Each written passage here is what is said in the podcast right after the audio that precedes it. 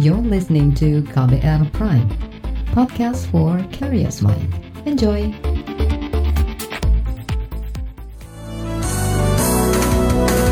Terbaru di Buletin Pagi.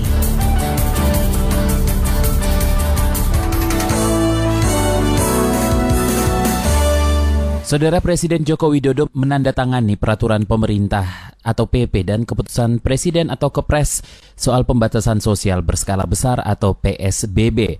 Peraturan itu dikeluarkan untuk menyelaraskan kebijakan pusat dan daerah dalam menangani wabah virus corona. Jokowi meminta kepala daerah berkoordinasi kepada Ketua Satgas COVID-19 sebelum menerapkan aturan pembatasan sosial di wilayah masing-masing. Mengenai PSBB, kita harapkan setelah ditandatanganinya PP dan Kepres itu mulai efektif berjalan.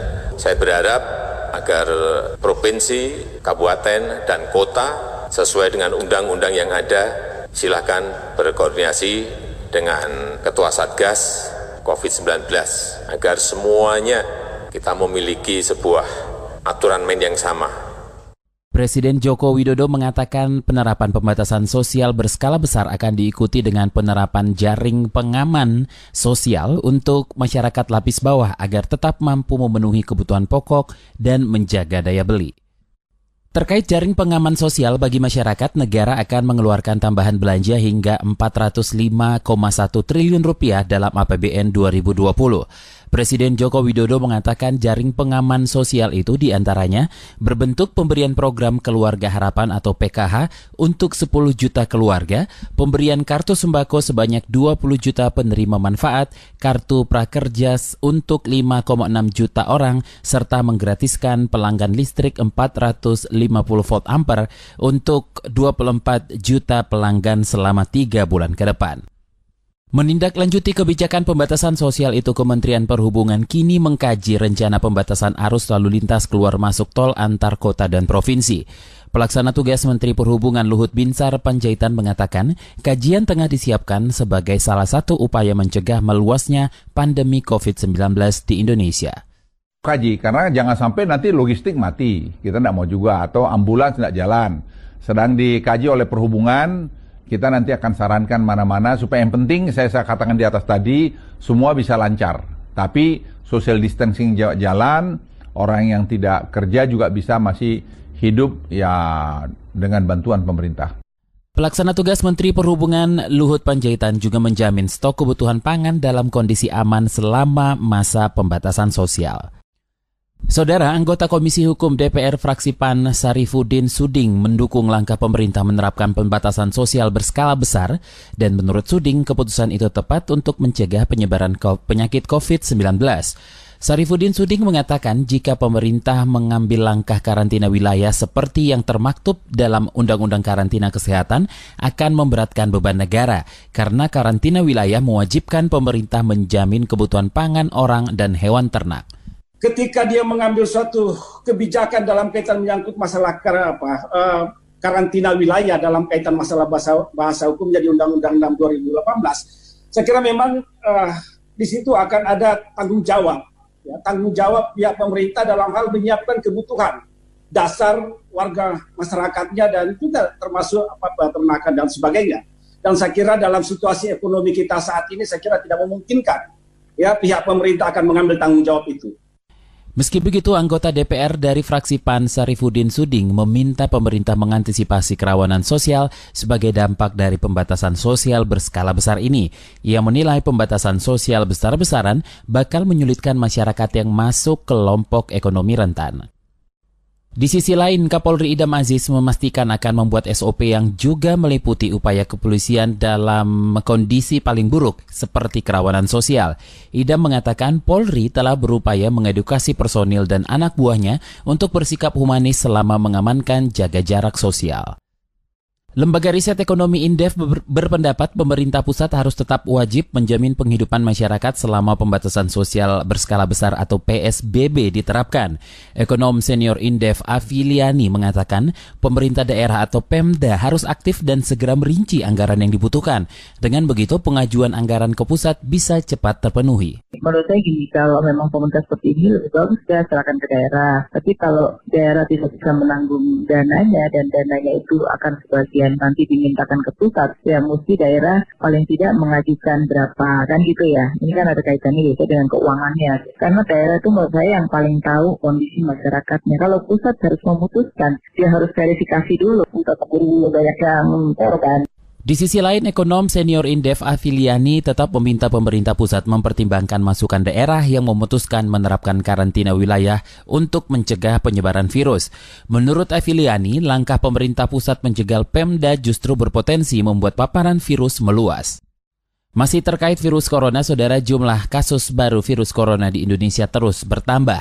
Juru bicara pemerintah untuk penanganan COVID-19 Ahmad Yuryanto mengungkapkan hingga selasa kemarin ada penambahan kasus positif sebanyak 114 orang. Dengan penambahan jumlah itu kasus positif di Indonesia mencapai 1.528 kasus dengan jumlah kematian sebanyak 136 jiwa. Beralih ke berita olahraga, saudara. Pengurus Pusat Persatuan Bulu Tangkis seluruh Indonesia atau PPPBSI memastikan seluruh atlet yang berada di Pelatnas Cipayung, Jakarta Timur negatif COVID-19. Mereka sebelumnya menjalani masa isolasi mandiri selama kurang lebih 14 hari serta melakukan tes setelah pulang dari kegiatan turnamen bulu tangkis All England di Birmingham, Inggris. Sekjen PBSI Ahmad Budi Harto mengatakan atlet-atlet yang tergabung di tim All England sudah tidak dipisahkan secara khusus dengan atlet lainnya.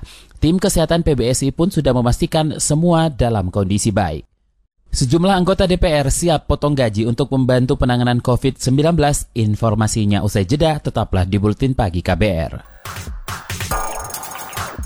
You're listening to KBR Pride, podcast for curious mind. Enjoy!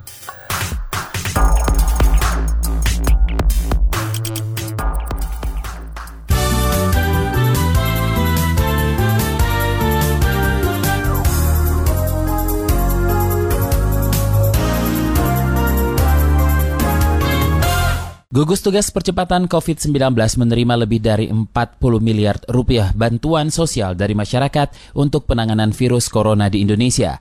Juru bicara pemerintah untuk penanganan COVID-19 Ahmad Yuryanto memastikan bantuan akan digunakan secara maksimal dan transparan. Menerima sumbangan masyarakat yang cukup besar dan ini saya yakin, kami yakin akan tetap bertambah melalui dua rekening baik di rekening COVID-19 sudah lebih dari 40 miliar yang tercatat maupun rekening cash relawan gugus tugas dan ini pun jumlahnya sudah lebih dari 40 miliar. Secara transparan bantuan-bantuan ini akan kami gunakan dengan tepat dan penuh tanggung jawab dan kami laporkan secara terbuka di portal covid19.go.id maupun di portal bnpb.go.id.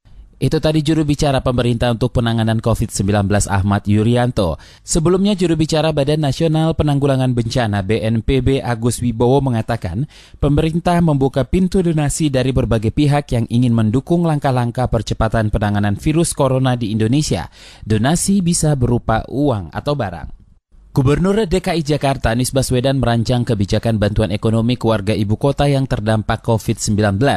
Anies menyebut kebijakan itu masih digodok bersama para menteri kabinet Indonesia Maju. Ia enggan membocorkan mekanisme maupun bentuk bantuan tersebut.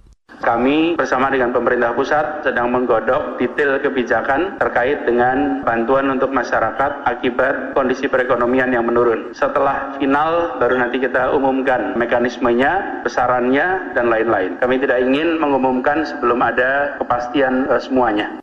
Gubernur DKI Jakarta Anies Baswedan mengklaim koordinasi dengan pemerintah pusat terus berjalan. Perumusan kebijakan bantuan ekonomi bagi warga ibu kota dibahas bersama sejumlah menteri seperti Menko Perekonomian, Menko Kemaritiman dan Investasi, Menko PMK hingga Menko Polhukam. Saudara DPR bersama Komisi Pemilihan Umum atau KPU dan pemerintah sepakat menunda tahapan pemilih kepala daerah atau pilkada serentak 2020. Ketua Komisi Bidang Pemilu di DPR Ahmad Doli Kurnia mengatakan tahapan pilkada ditunda lantaran pandemi corona sedang mewabah di Indonesia. Kemudian disimpulkan bahwa semuanya sepakat dengan alasan kemanusiaan dengan mengedepankan keselamatan dan kesehatan masyarakat, di mana pilkada ini pasti akan melibatkan banyak orang, ya. dan kalau melibatkan banyak orang itu sangat mengambil resiko untuk terjadi penyebaran virus ini, maka kami semua sepakat tadi pilkada serentak tahun 2020 ini tahapannya ditunda. Ketua Komisi Bidang Pemilu di DPR Ahmad Doli Kurnia menambahkan tahapan pemilu akan kembali dilanjutkan bila pandemi COVID-19 di Indonesia berakhir. Namun bila status bila status darurat COVID-19 melewati bulan Juni, maka pelaksanaan pilkada serentak kemungkinan dilaksanakan pada 2021. PT Asuransi Jiwasraya Persero mengklaim sudah menyiapkan dana pembayaran klaim tahap pertama sebanyak 15.000 nasabah pemegang polis. Direktur Utama Jiwasraya Heksana Trisa Songko mengatakan pembayaran tahap pertama berjumlah 470 miliar rupiah dan difokuskan kepada para nasabah tradisional terlebih dahulu. Memiliki etikat baik dan berkomitmen untuk melakukan pembayaran kewajiban. Namun mengingat ketersediaan dana yang sangat terbatas, maka pembayaran tahap pertama di hari ini dilakukan untuk sebagian polis tradisional yang telah jatuh tempo dan telah diverifikasi berdasarkan jumlah nominal klaim dan lamanya penundaan pembayaran. Direktur Utama PT Asuransi Jiwasraya Heksana Trisa Songko menyampaikan sumber dana untuk pembayaran 15.000 polisi berasal dari aset yang masih bisa dilakukan likuidasi. Sebelumnya BPK menyebut kerugian negara atas kasus gagal bayar PT Asuransi Jiwasraya sebesar 16 triliun rupiah lebih. Dalam kasus ini total aset yang disita penegak hukum sekitar 13 triliun rupiah.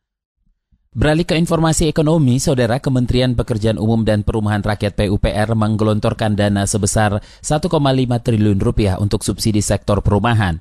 Dirjen Pembiayaan Infrastruktur PUPR Eko Juli Heri Purwanto mengatakan bentuk stimulus berupa pengalokasian dana untuk subsidi selisih bunga atau SSB dan subsidi bantuan uang, uang muka atau SBUM untuk 175 ribu unit hunian bagi masyarakat berpenghasil rendah atau MBR. Manfaat yang didapatkan MBR dari SSB yaitu pembayaran angsuran KPR dengan suku bunga sebesar 5% per tahun selama 10 tahun. Khusus untuk pembelian rumah tapak, MBR akan mendapatkan manfaat tambahan. Terkait persyaratan untuk mendapatkan subsidi tersebut, pemohon harus merupakan warga negara Indonesia berpenghasilan maksimal 8 juta rupiah, belum punya rumah dan belum pernah mendapat subsidi.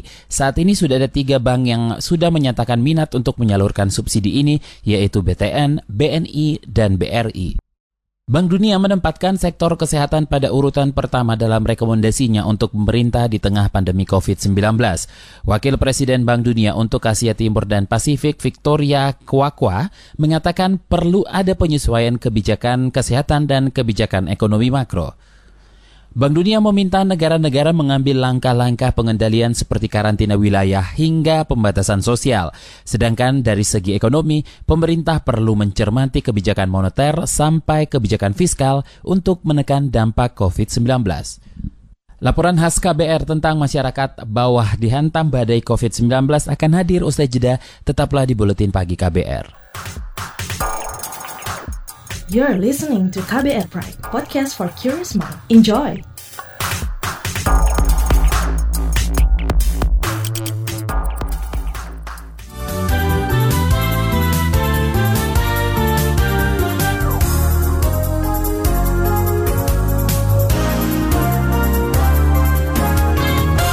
Anda masih mendengarkan Buletin Pagi, saatnya kita menyimak laporan khas KBR. Saudara masyarakat bawah kian terpuruk di terpa krisis COVID-19. Di tengah pembatasan sosial, pedagang kecil, buruh hingga pekerja harian tetap mengais rupiah di jalanan meski tak lagi menjanjikan. Langkah taktis pemerintah kini dinanti untuk membantu mereka bertahan hidup. Simak laporan yang disusun tim KBR dibacakan Dwi Renjani. Tapi ya utangnya wangke, gak bisa yo jalan satu tadi kayak gitu. Tapi nggak ada pembelinya juga gitu loh. Sri Nuriyati selalu membalas dengan gelak tawa saat ditanya tentang kondisi usahanya belakangan ini. Tawa bermakna pahit tentu saja, karena tak banyak pakaian yang bisa dijual setiap hari. Sri bahkan pernah pulang dengan tangan hampa. Pedagang di Pasar Rembang, Jawa Tengah ini menyebut sudah banyak kios yang tutup karena tak mampu bertahan di masa krisis COVID-19. Bank juga mulai enggan mencairkan kredit bagi para pedagang kecil seperti mereka banyak yang tutup toh. Ya karena untuk orang awam yang dari ku kampung ataupun ku kan dia mau ke pasar ketakutan juga kan. Takut loh mas. Ini mau hari raya aja nggak mau uh, apa kayak bang ada yang nggak mau mencairkan juga karena ketakutan nanti bisa asok poga kayak gitu kan. Kita kan mesti antisipasi. Kecemasan serupa juga bergelayut di benak Suradi, pedagang siomay di Bekasi, Jawa Barat. Ia tak leluasa lagi berdagang karena pemerintah memperketat pembatasan sosial. Satpol PP rajin berpatroli dan merampas gerobak pedagang yang nekat membuka lapak. Kemarin diliburin seminggu, tapi hari ini aku coba jualan lagi, tapi ini sepi banget. Aku maksa memang sih, nggak boleh sebenarnya sih nggak boleh, tapi saya kan jawab lah, saya kan punya anak istri, makan saya dari sini. Kalau saya nggak jualan, saya mau makan apa? Saya bilang gitu sama satpol pp. Sebenarnya nggak boleh memang. Yang mema yang maksa diangkut. Biasanya Suradi mampu meraup pendapatan kotor hingga 900 ribu rupiah dari hasil mangkal dan dititip ke kantin-kantin sekolah. Namun wabah corona membuat usahanya limbung dan anjlok lebih dari 50 persen. Ayah dua anak ini menuntut pemerintah memberikan bantuan yang layak jika menghendaki pemberlakuan karantina besar-besaran. Kalau nggak gitu ya habis kita mau makan dari mana kalau nggak ada bantuan dari pemerintah. Berapa hari yang lalu itu memang udah ada sih dari grup itu ada mau ada bantuan begini begitu gitu katanya ada yang bilang sampai 300 apa 300 sebulan mana cukup kita untuk makan satu keluarga 300 ribu satu bulan. Pendapatan saya biasanya sekitar 300 sampai 500 per hari bahkan bisa lebih. Sekarang menjadi di bawah 100 ribu per hari. Itu pun saya tutup sampai jam 10 malam. Karena wabah corona, dampak ke usaha saya... Tutupnya perkantoran dan sekolah membuat usaha laundry Rahmat kembang kempis. Pasalnya mayoritas pelanggannya adalah pekerja kantoran dan buruh. Ia terpaksa mencari tambahan pemasukan dengan menjual jamu racikannya sendiri. Setelah mencoba jamu saya, mungkin cocok dan tetangga saya pada mesan. Ya dari situlah penghasilan sampingan saya di saat laundry saya sepi. Lumayan untuk nambah-nambah dapur ngebul dan beli susu anak. Untuk saat ini laundry saya masih pertahankan, walau satu dua orang yang datang. Pemerintah didesak segera bertindak mengatasi dampak pandemi COVID-19 bagi masyarakat bawah. Ekonom Peter Abdullah memperingatkan potensi meningkatnya angka kemiskinan dan pengangguran. Program seperti bantuan langsung tunai atau BLT dinilai tepat untuk menjaga daya beli masyarakat miskin. Namun, ia mendesak adanya perbaikan dalam mekanisme penyaluran bantuan. Nah, bantuan langsung tunai, bantuan sembako, yang semuanya ditujukan untuk memberikan bantuan kepada masyarakat miskin yang terdampak. Mereka yang kehilangan pekerjaan, kena PHK dan sebagainya. Ya kelompok informal yang tidak bisa membuka usaha, yang yang kehilangan pendapatan pada masa-masa wabah corona ini harus dibantu. Sementara itu, Presiden Joko Widodo siap menggelontorkan 110 triliun rupiah untuk berbagai program jaringan pengaman sosial, mulai dari menaikkan besaran bantuan program Keluarga Harapan atau PKH, kartu sembako, kartu pekerja, pembebasan biaya listrik 3 bulan hingga insentif perumahan.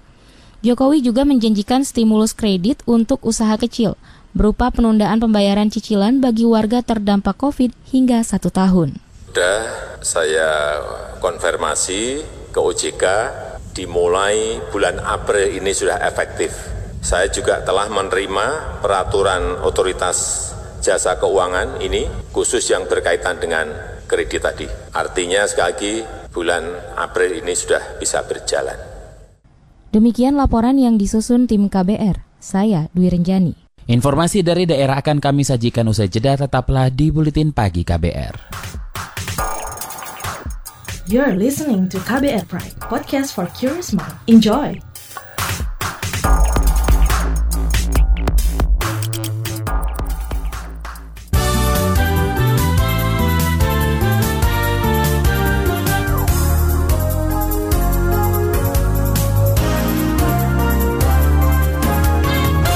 Inilah bagian akhir buletin pagi KBR. Kita ke Aceh. Pemerintah Aceh memperlakukan jam malam di seluruh Aceh hingga 29 Mei 2020 mendatang. Aturan ini disepakati oleh Forum Koordinasi Pimpinan Daerah atau Forkomimda Aceh. Komandan Kodim 0101 Aceh Besar Hasan di Lubis mengatakan pengawasan jam malam dilakukan oleh aparat terkait di antaranya Satpol PP, TNI, dan polisi.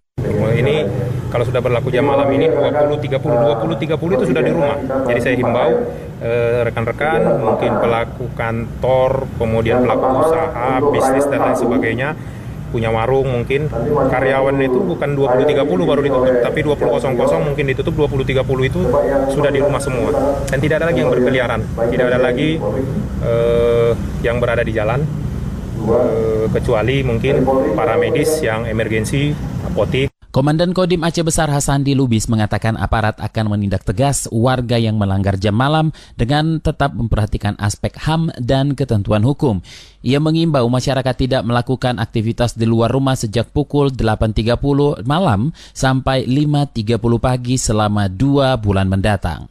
Kita ke Kalimantan Barat, Gubernur Kalimantan Barat Sutar Miji menyerahkan kebijakan karantina wilayah kepada masing-masing bupati dan wali kota.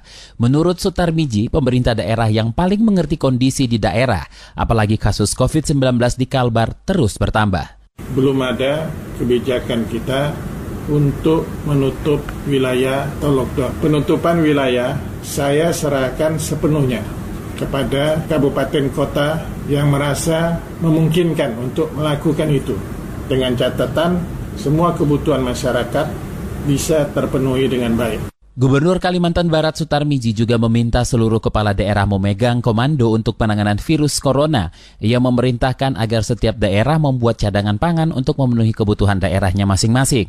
Kepolisian Republik Indonesia membenarkan ada tujuh siswa sekolah pembentukan perwira Polri di Sukabumi, Jawa Barat dinyatakan positif terkena virus COVID-19.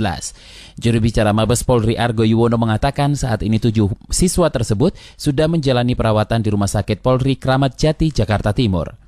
Ya memang ya dari siswa setupa itu kita lakukan observasi, observasi ataupun kita lakukan tes itu ya tentang dengan eh, virus corona. Jadi kita menemukan tujuh ya tujuh siswa ya yang positif ya positif uh, corona virus corona dan sekarang sedang kita isolasi kita uh, rawat di rumah sakit Keramat Jati, rumah sakit Polri Keramat Jati ya itu di situ. Sebelumnya Gubernur Jawa Barat Ridwan Kamil menyampaikan data terkait sebanyak 300 orang dinyatakan positif COVID-19 setelah dilakukan tes cepat di Jawa Barat. Informasi tadi menutup jumpa kita di Buletin Pagi hari ini. Pantau juga informasi terbaru melalui kabar baru melalui website kami di kbr.id dan Twitter at berita KBR, serta podcast di kbrprime.id. Akhirnya saya Don Brady undur diri. Salam.